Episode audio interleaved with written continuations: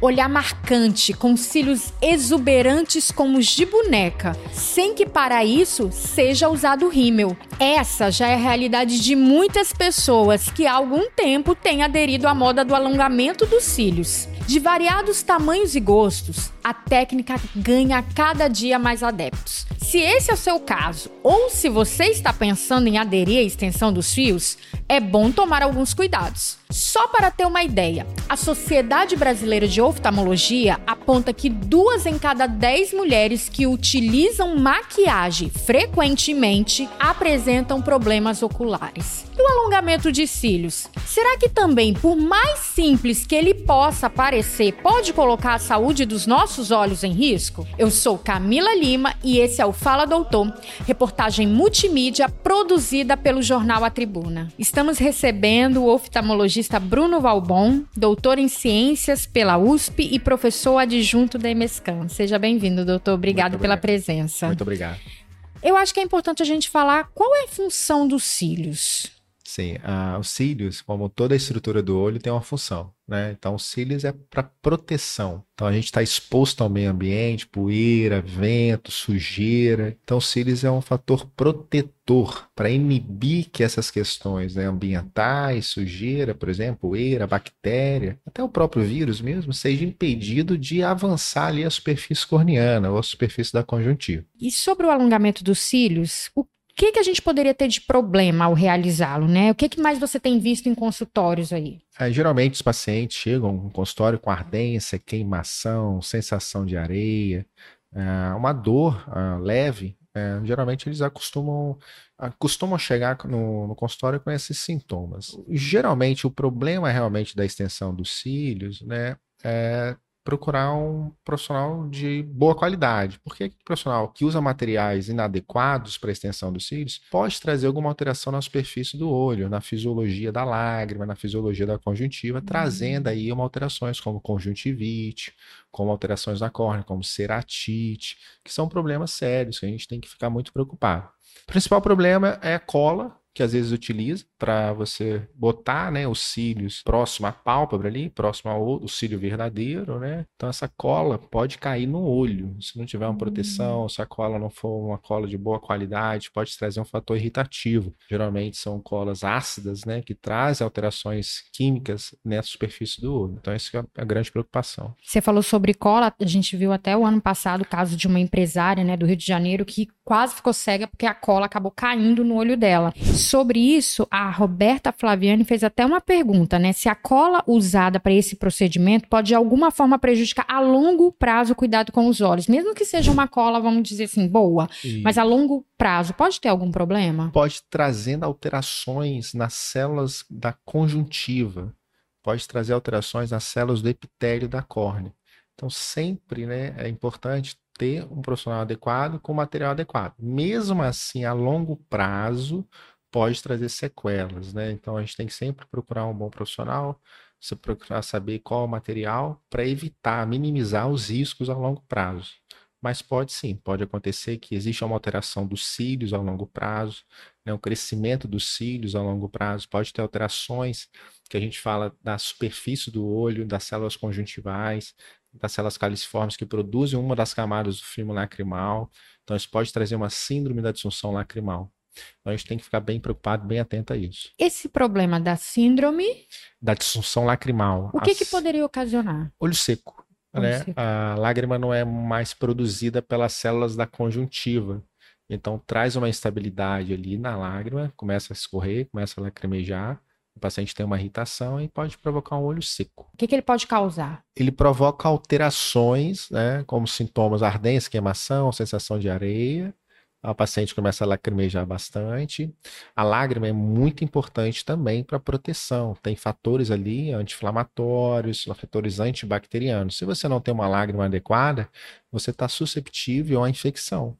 Então, pode levar a um processo inflamatório, pode levar a um processo infeccioso, tanto na conjuntiva como na córnea, que a gente chama de conjuntivite ceratite. É, o que fazer em caso de irritação? Coloquei os cílios, fiz o alongamento, meu olho irritou. Isso. Então, a primeira coisa, né, é ficar tranquilo.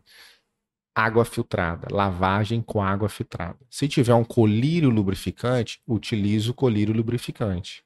Tá? A segunda coisa é procurar um médico especialista, oftalmologista, para tentar identificar se tem alguma alteração ali ou apenas uma irritação. Se for uma irritação, ele vai passar um anti-inflamatório, vai passar um colírio para lubrificar o olho, né? E vai tentar entender o que, que você está sentindo para melhorar os seus sintomas. E pode ser que a pessoa tenha que tirar, dependendo, né? É, dependendo, sim. Tá? Se tiver um ordelo, que a gente chama de tersol, porque os cílios estão muito próximos às glândulas que existem na pálpebra. E existe uma infecção chamada de ordelo, que às vezes o cílio, a extensão do cílio que você coloca na pálpebra pode pegar na glândula, que é muito próxima à região e ali provocar uma meibomite. Dessa meibomite, que é a inflamação da glândula, pode livrar, é, levar a um ordelo, que é a infecção da glândula, que é o chamado tersol. Né? Então, em alguns casos, existe a possibilidade de tirar os cílios. Existe algum grupo de pessoas em que um alongamento dos cílios não seria indicado, doutor? Não, não existe, não. É, geralmente, os pacientes que têm uma alergia à maquiagem, uma alergia ocular, que a gente fala, estão susceptíveis também a, a, alterações em relação à extensão dos cílios, né? Mas não tem um grupo específico, não. Para quem perdeu os cílios após o procedimento, né? Porque às vezes ocorre, né, dos cílios cair, dá para recuperar? Não, os cílios eles retornam a crescer, uhum. né? É, isso aí é igual a, o pelo, né, da gente, da, a parte dos, dos, membros superiores, enfim, ele cresce de volta, né? Só aquelas pacientes que existe alguma imunidade alterada, algum problema hormonal, que às vezes o crescimento é mais lento, tá? Mas eles retornam ao, ao crescimento. Você citou a conjuntivite e ceratite. Isso. No caso da conjuntivite, é aquela conjuntivite que a gente conhece, que pode ser a contagiosa, Isso, que pode São vários tipos de conjuntivites, é. né? Ah, essa que a gente está falando especificamente é a conjuntivite química, pelo processo da cola, né, que ali tem uma substância ácida. A gente tem a conjuntivite bacteriana, a conjuntivite viral, né, a conjuntivite alérgica, mas nesse caso, especificamente da extensão dos cílios, seria uma conjuntivite química, por um produto químico. E o tratamento? O tratamento é a base de anti-inflamatório, lubrificação, né, tentar lavar o olho com a maior abundância, são as medidas básicas para essa conjuntivite. E a ceratite? Quais que seriam esses sintomas a e como trata? Ceratite é uma sensação de areia uhum. e fotofobia. O paciente olha para a luz e começa a se sentir incomodado, né? A córnea é muito enervada, então qualquer alteração na né, superfície da córnea, o paciente vai ter uma sensação de corpo estranho, sensação de areia e fotofobia. Quando olha para a luz, a luz incomoda. Como que trata no caso de causar Também pelo alongamento? anti-inflamatório, né? Tem a ceratite inflamatória, que a gente vai, vai tratar com anti-inflamatório e vai tratar com lubrificante.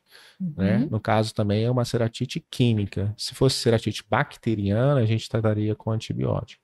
Mas nesse caso, geralmente, devido à extensão de cílios, pelo, pela substância química colocada, pode provocar uma ceratite. Você já falou aí durante a nossa conversa, mas eu acho que é importante frisar, né? Como fazer um alongamento sem comprometer a nossa saúde ocular? É, um bom que profissional, que né? Bom profissional, saber do material que ele está usando, né? Qualquer profissão a gente precisa entender, conhecer o profissional, precisa saber quais são os materiais que são utilizados, são de boa procedência, né? Que minimizam ali, caso aconteça alguma coisa, né? Menores sintomas e menos prejudicial à saúde ocular.